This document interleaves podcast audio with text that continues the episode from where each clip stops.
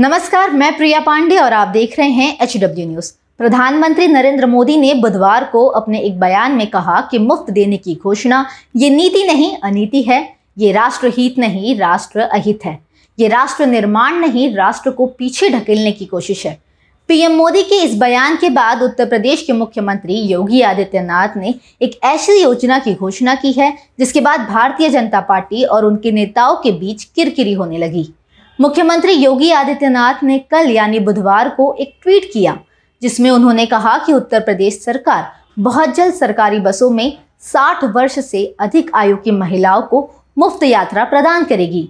तो वहीं योगी आदित्यनाथ ने आज रक्षाबंधन के अवसर पर राज्य में महिलाओं के लिए 48 घंटे के लिए सरकारी बसों में मुफ़्त यात्रा का ऐलान भी किया है।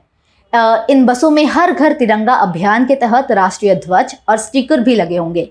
योगी आदित्यनाथ की घोषणा के बाद विपक्षी दलों को प्रधानमंत्री नरेंद्र मोदी और भारतीय जनता पार्टी पर निशाना साधने का मौका मिल गया। सोशल मीडिया पर यह भी ट्रेंड होने लग गया कि योगी आदित्यनाथ पीएम नरेंद्र मोदी की बात नहीं मान रहे हैं, उनका विरोध कर रहे हैं। आप भी नज़र डालें कि इस मामले में प्रधानमंत्री नरेंद्र मोदी ने क्या कुछ कहा था। अपने राजनीतिक स्वार्थ के लिए ऐसी घोषणाएँ करने वाले कभी नई टेक्नोलॉजी पर निवेश नहीं करेंगे। वो किसान से झूठे वायदे करेंगे। लेकिन किसानों की आय बढ़ाने के लिए इथेनॉल जैसे प्लांट कभी नहीं लगाएँगे। वो बढ़ते प्रदूषण पर हवाई हवा हवा हवाई बातें करते रहेंगे। लेकिन इसको रोकने के लिए जो कुछ करना होगा उससे दूर भागेंगे। मेरे प्यारे भाइयों बहनों, ये नीति नहीं, अनीति है। ये राष्ट्रहित नहीं, ये राष्ट्र अहित है। ये राष्ट्र निर्माण नहीं, राष्ट्र को पीछे धकेलने की कोशिश है। देश के सामने जो चुनौतियाँ हैं, उनसे निपटने के लिए साफ़ नियत चाहिए, निष्ठा चाहिए, नीति चाहिए। इसके लिए परिश्रम की पराकाष्ठा करनी पड़ती है और सरकार को बहुत सारी राशि निवेश करनी पड़ती है।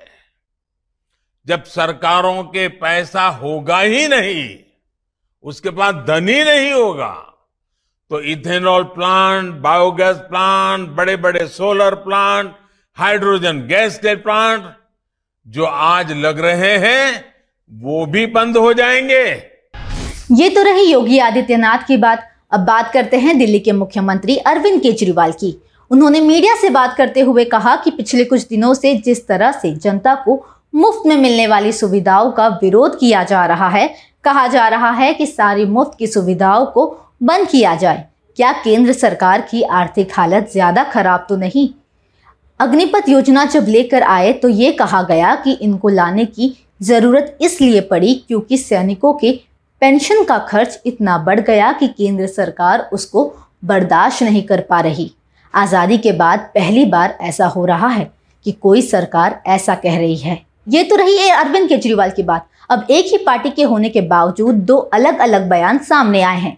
जहाँ एक तरफ़ पीएम नरेंद्र मोदी ने मुफ़्त में चीज़ें देने वाली बात कही और राष्ट्रीय अनहित बताया तो वहीं मुख्यमंत्री योगी आदित्यनाथ ने मुफ़्त योजना का ऐलान किया, जिसको लेकर अब राजनीति जो है वो काफ़ी तेज हो गई है। आने वाले समय में ये देखना ज़रूरी होगा कि एक पार्टी के दो बयान पार्टी को मज़बूत बनाती है या आने वाले समय में पार्टी के बीच दरार पैदा करती है। फ़िलहाल इस खबर के लिए सिर्फ़ इतना ही।